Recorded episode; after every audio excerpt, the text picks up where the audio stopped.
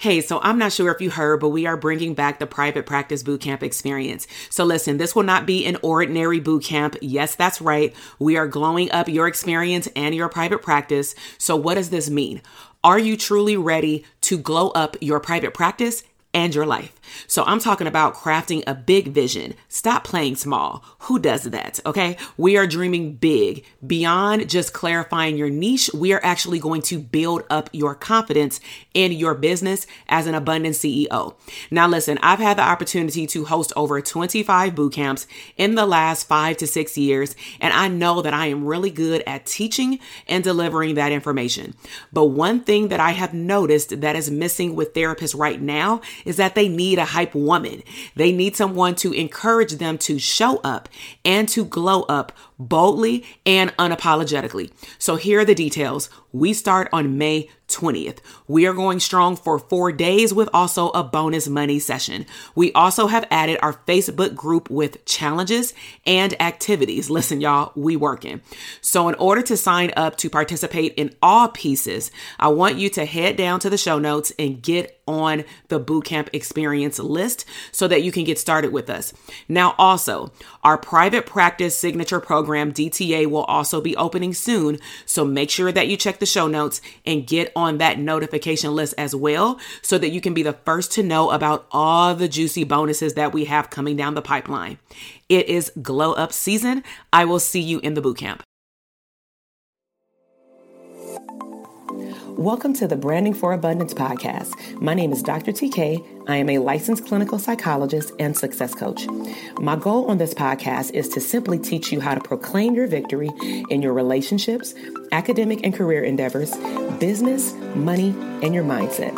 Learn some simple tools and techniques to brand your life for abundance and live your epic lifestyle. Hey, welcome back to the Branding for Abundance podcast where therapists deserve abundance. So, I am your host, Dr. TK, clinical psychologist and number one therapist business coach for therapists. So, we are still in our abundance series. If you have not had a chance to listen to at least the, the last three to four podcast episodes, you definitely want to go back and listen and or watch those if they have a video on YouTube as well. Uh, but today we're going to be talking about self-care for therapists that requires awareness. And so I want to take a moment to talk to therapists about how we have to practice what we preach in order for us to be well to show up in the best way possible for our clients, we also have to make sure that we are taking care of ourselves, especially working from home. So, what I'm going to share t- with you today is a mixture of two things. It stems from some of my personal and clinical experience while working in my nine to five job and how that trickled into when I left my nine to five job into other work settings in terms of me not being aware of how my self care was still taking a toll even after I left my nine to five job. So, just to give some context, uh, you may have heard a few episodes where I referenced me leaving my nine to five job a little bit earlier than expected because I woke up at four or five o'clock in the morning suffering from a serious panic attack. Now, before that panic attack had occurred, I was having daily tension headaches that would literally start with the association of me getting dressed to go to work. They would occur while I was driving to work, which at the time was only a 10 to 15 minute drive. There were times that I would have to pull over on the side of the road because I felt nauseous. And then, of course, that turned into the physical act of things coming up and out, if you get me. And of course, I did not like not necessarily the work environment. I loved the jail. I loved who I worked around in terms of probation officers and also some other therapists. I really loved serving those kids. However, the issue was management and the way things were structured at our job to also make sure that the therapists that were providing the services was taken care of. And so, needless to say, my body said, if you don't want to take a break, if you don't want to stop, if you don't want to leave, because I'm giving you all of these signs, then I'm going to just give you one of the biggest signs of all. I'm going to creep up in the middle of the night at four or five o'clock in the morning on the day that you have to go to work that wraps up your week. And I'm going to create a panic attack. At least that's how I felt like it happened. And so uh, I had the panic attack. I ended up in the doctor. They took me off work for seven days. And during that time, I just really looked at what is it that I really want? What is it that I don't like about my current situation? And I realized that I had a choice and I could not operate out of fear. So I chose to take a quantum leap of faith and I bet on me. And so then that led into me having other, you know, part time contractual jobs in addition to me having my now full time private practice where I thrived in. But then some other things started to come up that I did not take care of immediately when I left my job in terms of self care. So now I want to talk to you about a few things as it relates to self care awareness, okay? So, first, let's talk about work environment. So, I am a firm believer after experiencing such a horrific thing at a job that I like. Uh, that work environment definitely plays a huge role in your self care. So, currently, at the time of this recording, I am in my home office. Uh, when the pandemic in 2020 happened, my office had a vision of being decorated. I even created an entire vision board. And part of my vision board for 2020 was to redo my office because I was still physically at my office at least one day a week. And then I still had, you know, some clients seeing me on telehealth at that time. And so I created a vision for what I wanted my office to look like. And when the pandemic happened, I felt like that was the prime time to recreate my space because if I'm going to be here full time and even my contracts had taken a pause in terms of me going into the community, then I decided to go ahead and redo my office. And so we went to IKEA. We purchased, me and my husband, we purchased the PAX uh, system, which was on my Pinterest board. I also started to just stack up small purchases at places like Hobby Lobby and other stores like Target and Walmart just to create a very pretty, vibrant, energetic space because I knew that I would be spending all of my time here. So, also, what you want to take into account is your decor of your office. Does it make you feel good? Also, is it welcoming of people coming into your office space? So when my clients started to see the, the slow transition of me adding like even the PAX system with maybe some books. And then the next session, it was smaller books, uh, amount of books because I moved them to a smaller bookcase, but I uh, decluttered the boxes in the PAX system if you're watching this on the video. And I started to put in more abundant things. And what I started to notice, which was really interesting, is that in my mindset initially, I wasn't going to put my luxurious items in the back because I was so much in my head where I was focusing on how people were going to perceive me. Were clients, whether it was therapist coaching clients or mental health therapy clients, were they going to look at me of more of a materialistic good person and then only focus on money. And what I started to do was like test it out and have a few books and maybe have a purse and a pair of shoes. And on both sides, therapists and therapy clients, they started to fall in love with my backdrop and they were like, oh my God, you make me want to go to work today and earn money. You make me want to ask for overtime at my job because I want a purse like that. I want my background of my telehealth space to look like that. And then they would add in maybe some therapy books, right, to showcase their expertise. And so I said, okay, well, clearly this office space and this decor thing really makes a difference. So maybe I need to actually pay attention to really how I want to decorate what they visually see in the background.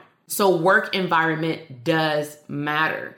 Another thing you want to think about is are there signs of a problem? So, in terms of awareness of self care, are you isolating yourself more as a therapist? Now, granted, I am in my home office, but there are breaks throughout the day. So you can choose to stay at your desk or your office space and continue to work there, or you can get up, turn your computer on sleep, lock out any HIPAA protected information on your computer, and take a break. Go drink your water upstairs. Go actually eat a snack. There have been times where if I know that I don't have a long break, but I still want to go upstairs and hang out with my family or just like talk to my husband in the in between or just take a break and go to a different environment, I will actually text him uh, at the beginning of my break, um, at the beginning of my session, and say, Hey, I'm going to be done at this time. Can you put my little egg bites that I got from Costco in the microwave for 90 seconds? Or can you put me a, a turkey burger on the stove at this time and turn on the oven at 425 and throw me in some fries at this time? So that way, when I get up there, it's done already. And therefore, I'm no longer isolating myself. Or maybe I'll send a voice message to one of my good friends because that's how we've learned how to communicate better throughout this season because sometimes we really don't have time to get on the phone. Do you have a in and out mentality meaning you try to go if you got a 9 to 5 or you go to some type of office space that's away from your home are you just focused on getting in and out? Like you don't even want to connect with people. You want to detach from everything and everyone that's going to deter you from doing the work that you came to your job to do. And that is a problem because unless you're around a lot a lot of toxic people which I'll talk about at the end because of course I'm going to share with you a real story. Like what what also happened um, post my nine to five job and the impact of not taking care of yourself is that if you have an in and out mentality you're really not actually taking breaks because what you're doing is you're working working working and even if you take a break but you're not around anybody talking about something else or allowing them to talk you're probably still thinking about your work. Do you have any somatic symptoms? As I mentioned in the beginning of this episode, is that I experience nausea, you know, being nauseated. I experienced tension headaches where they were around for three months. And every time I went to the doctor, they would tell me, I think you're stressed. We can't find anything wrong with you. And in the beginning of me going, I said, I'm not stressed. I love my job because that that's the only thing that I was focused on is that when I actually get there and I'm with those kids and I'm typing up their forms, I like paperwork, you know. I like seeing everything come together. I like seeing everything conceptualized together and make a narrative of even though this kid is in jail, waiting to go to trial or waiting to go back to court or whatever they're waiting on, you know, to go home or whatnot. Nevertheless, every person has a story and it doesn't condone what they've done to get back into the juvenile system. But I do believe that environment does play a significant role. So, what's their story? So, ask yourself do you isolate in your workplace or in your home? Do you have the in and out mentality even in your therapy office? We have receptionists. Do you bypass the receptionist, say what's up, good morning, good night, and that's the only communication you have with them? Do you experience any somatic symptoms like you're tired, you're fatigued, uh, or it could be the opposite? You feel like you can't stop. You feel like someone have, have put an energizer like battery in your, you know, in your back and then you can't stop. Okay. So those are signs of a problem. And then third, Listen to feedback that people are telling you. Listen to when someone or a group of people keeps asking you things like, Are you okay? Is there something wrong? Pay attention to those, just don't brush them off. So, to give you a real life example, I'm to pull all of this together work environment, signs of a problem, and feedback into a narrative and let me know type in the comment box or you know follow the podcast or youtube channel and then leave me your feedback to let me know your biggest takeaway but i want to know does any of this story resonate with you Okay. You can also check out my Instagram at Dr. TK Psych and then snapshot this episode and then leave me your takeaway there. So I'm going to take you back to when I was working in the juvenile facility. To give you the context of how I was working in my work environment to make this all come together, is that when I first got there, specifically in the, I'm gonna say the juvenile camp, the juvenile camp, our offices were built into our actual dorm.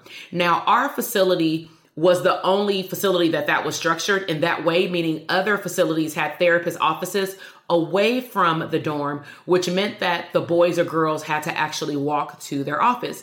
And I can see how that can be a pro because the kids are also detaching from their jail environment, from other kids, from the voice of probation, and maybe they're actually able to breathe. Maybe they feel safer to uh, communicate their real emotions and be vulnerable. But I also believe that it was a pro, a plus for our offices to be in the actual dorm because when kids would tell me, oh no, miss, I, I wasn't doing that, I didn't do that, it would be to the point, I mean, if these kids are with us for three, six, nine, or 12 months, we get to know their posture, their body language, how they walk, how they talk, their voice, uh, you know, sound, if they're sad, mad, or regular, because we're technically in their space for 10 hours of the day, even though they're in school. So we're kind of like their little mini caregivers, right? So one thing that I did is that we did have modern technology. They put modern storage. We had a modern phone at the camp. But what um, me and the person who shared our office space, because we alternated schedules and we were only there on the overlap schedule on Wednesdays, is that we decorated our offices. So we brought like artificial flowers, you know, signs that are motivational words for the kids. I remember having like the feelings chart on the wall right next to where the boys would sit because I worked in the boys facility. So I decorated my office space. I even brought in like a nice rug you know, for the ground, you know, so that they, you know, we can put our feet on there or something like that. Like not barefoot, but you know, put our feet on there.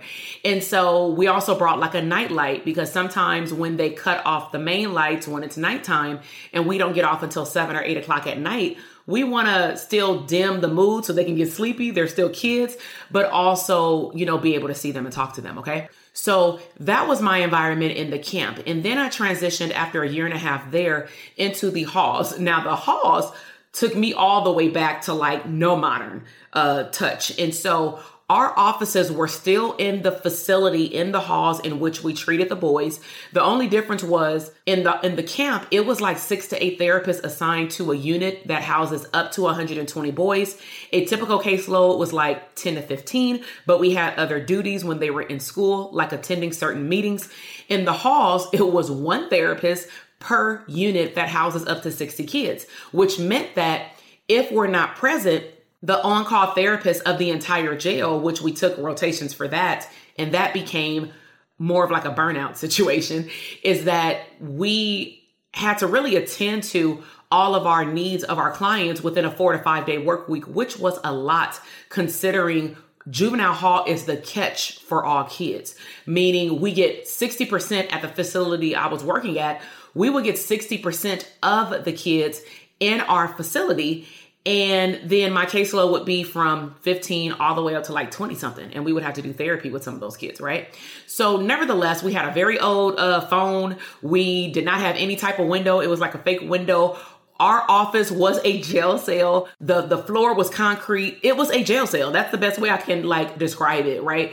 Um, it was big enough for a twin bed to fit with like a little walking space. So we had a file cabinet that was super old and ugly and silver. You know, I like to decorate. We had a super old school, like what you would see if you go to an escape room, like the prison break room. We had one of those desks where it's like fake wood panel on the top um, you know, the old school teacher's desk, like in the 1980s and 70s, right? Uh, then we had like the old school, like to me, preschool little blue chair kind of thing for the kids to sit down, and then like concrete wall with like tile effect, right? So I'm like, this is not conducive to therapy. So, what I chose to do in terms of workspace, because I started to feel institutionalized, that made me feel like I was in jail while I was at work is that I went to like Bath and Body Work Victoria's Secret. I brought like plugins.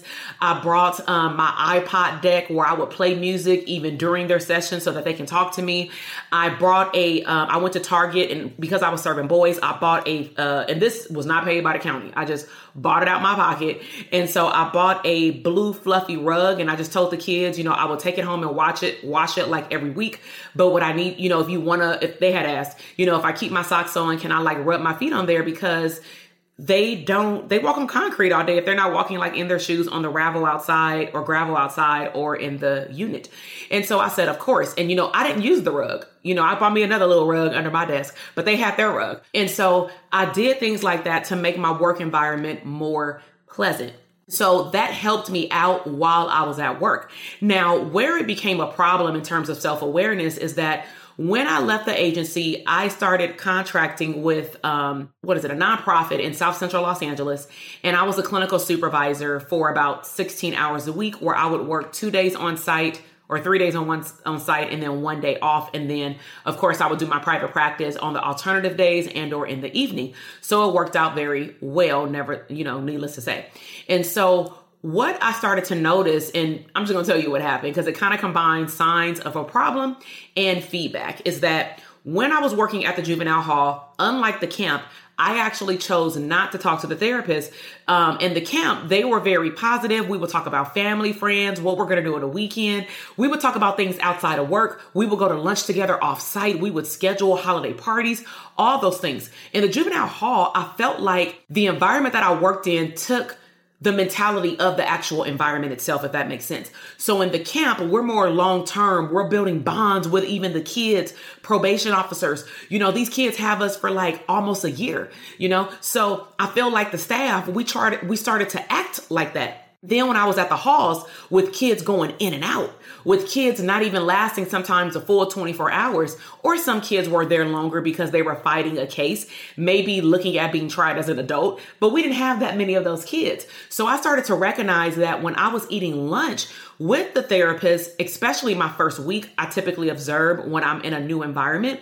I noticed that it was very toxic. They were talking about how tired they were. They were talking about them feeling burnt out. And mind you, I wasn't burnt out yet. When I started there, I just started working at the halls because it was closer to my house. The camp was an hour and a half away, which with traffic was two to three hours each way, and we would work 10 hour shifts. So as you can imagine, that took a toll on my health, right? So in my mood when I got to work, because I was like tired of traffic, and then I was sleeping when I got home, which meant that I felt like I had no life really.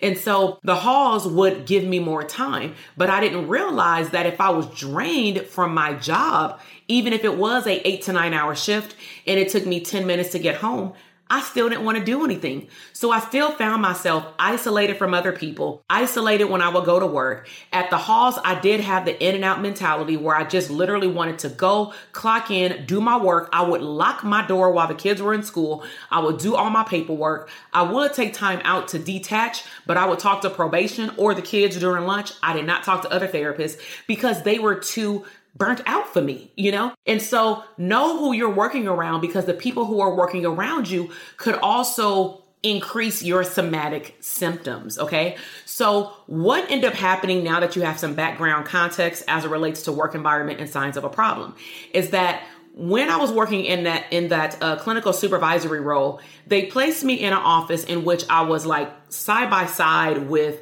the receptionist, so I can see who comes in the door in the back office, like clients coming to see the other therapist. I can see people come up to the window. So mostly, I would talk to the young lady who was working at the front desk, um, but outside of a staff meeting and leaving physically the location to go to lunch because I learned how to detach from work and get some sunlight because I also found out I was vitamin D deficient by working in a jail system for like what, five years. Is that one caseworker, she came up to me and she stood in my, you know, my, uh, what is it, the doorway. And she said, Hey, Dr. Uh, Jackson, how's your day going? And I'm like, Okay, you know, it's going good. How's yours? It was in the morning.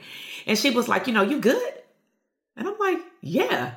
You know, I had this look on my face and I was like, do I not look good? And she was like, no, you look, you look fine. I was just asking. So she left. She did that about two times.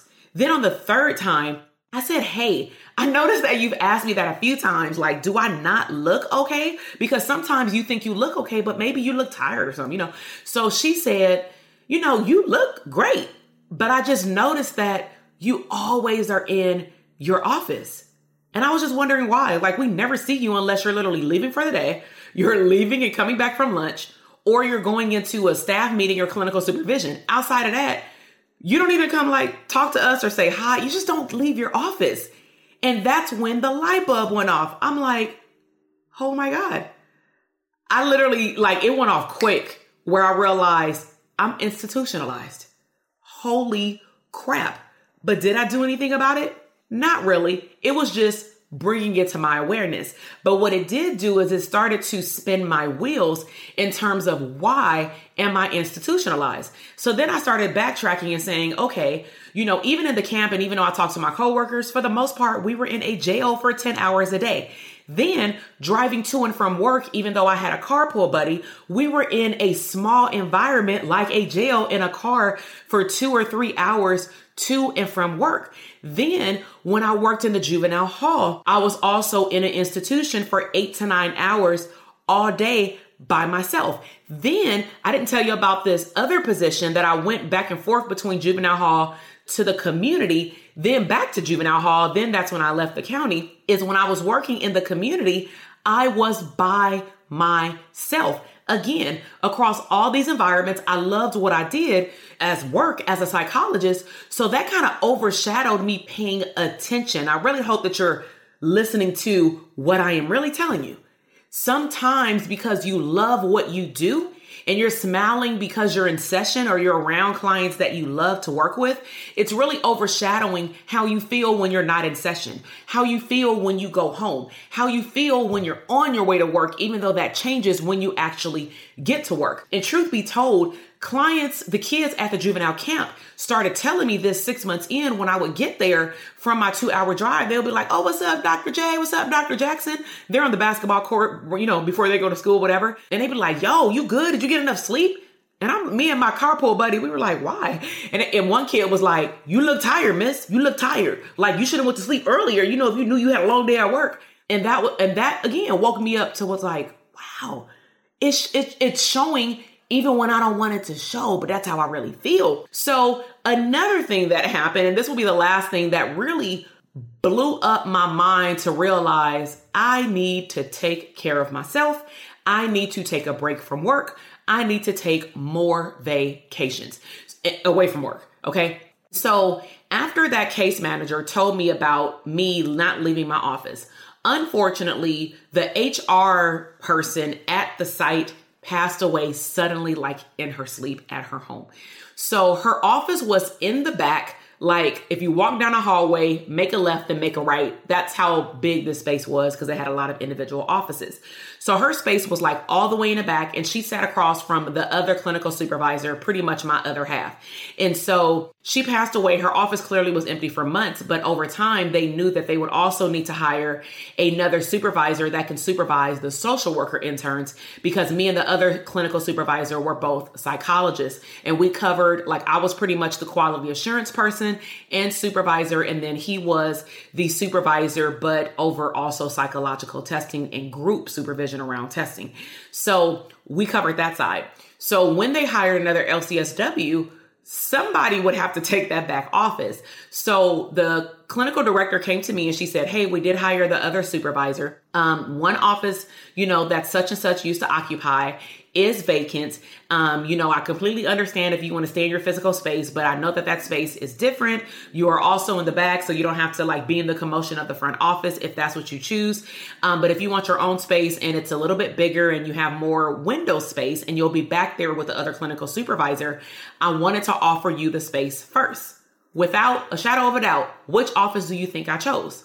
The back office. And when I got back there again, I didn't put two and two together. I just was seeing it as, oh, I got more office space. I can see the mall. I can see the freeway. You know, I get to have my own space. I get to decorate more stuff because there's more like counter room. The desk is bigger. That's all I was focusing on, y'all, is decoration. After one day, and the clinical supervisor, the other one, he wasn't there all the time. I realized as I kept my door open because I closed it and it felt weird.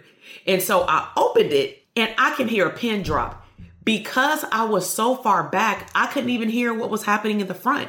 So I would only get the commotion if there was a staff meeting, which was like up the hallway a little bit, or if that other supervisor was there. But when he was there, he didn't work as many hours as me. So he would literally be in and out while, whilst, you know, seeing students and then leave. So why am I sharing this with you? You have to be aware as a mental health provider caring for others to take care of yourself. And the only way change is going to happen is if you are aware of it, if you bring it up to conscious level, if you're no longer in pre contemplation, but you're in the contemplation stage. And remember, the only reason I recognized the history of how I became more isolated and burnt out and having these somatic symptoms is because my clients were bringing it up. I had a panic attack, but that wasn't enough. A case manager brought it to my attention. And then I finally put everything together once I was sitting in that back office by myself. So to clean things up, I thought it would be best for me to go talk Two, and I'm not saying that you have to do this, but I felt like I needed to do this to start correcting my behavior. So I first went and talked to the case manager and I said, you know what? I thank you. And I talked, I said, can you come to the office? So I actually talked to her about what I just told you in a shorter version in terms of my work history. And she said, I knew you worked at the jail, I know people that work at the jail, but I didn't know it was like that. Your office was a jail cell? You know, like that really put a lot of things into perspective for people who've heard this story. Um, because it made my mindset institutionalized, but it also helped me understand to a degree the mindset of when people transition from being incarcerated, even if it's for one day, to going back into their community, it is a big deal. So if you work in institutions, hospitals, schools, jails, places that you're in an office for a long period of time, be mindful of how that will take or how it could take a toll on your mental health when you leave. Okay. I also took it another step. I went to the staff meeting and I said, I'd like to make an announcement. As a clinical supervisor, I'm supposed to lead by example take 100% responsibility, you all, of listening to this episode, all right? So I took 100% responsibility and I apologized to the whole team. And I said, I've already talked to the caseworker. I told her I was going to bring this up, but I just want to also use this as a learning tool to share with all of you that you are constantly giving to other people, even if you do work at the front desk. You're constantly interacting with our clients that show up with their mental health problems. Just because someone's the receptionist doesn't minimize what they do or don't see. So take care of yourself. Leave for lunch. Leave on the mark and come back in 30 minutes. You know, still do your whole time out, time in thing, clock in, clock out, but try to get out. Try to go eat lunch outside. If you brought your lunch with someone else, just go to the lunchroom. So again, as therapists, or even if you're not a therapist, I really hope that what you heard from me today is that it's really important to take care of yourself, especially if you are serving other people at any capacity. So I really hope that you enjoyed this podcast episode. Make sure that you leave your comments and follow the podcast episode, whether you be on iTunes, other uh, podcast platforms, and of course on YouTube. Comment below letting me know your biggest takeaway. We are going to continue this abundance series. And what is going to happen in this abundance series is that I'm also filtering in some podcast episodes from mental health therapists because I do believe that that taps into the abundance mindset because they talk about destigmatizing mental health and how people can still go seek mental health providers, okay? Especially around areas like burnout, self care, and enhancing your awareness. So I will see you in the next episode. Love you. Bye. Thank you so much for listening to the podcast episode today. I am super excited to see your growth in your business, career, money, and relationships. Be sure to check me out on Instagram at Dr. TK Psych, where you can find daily inspiration and tips to live your abundant lifestyle.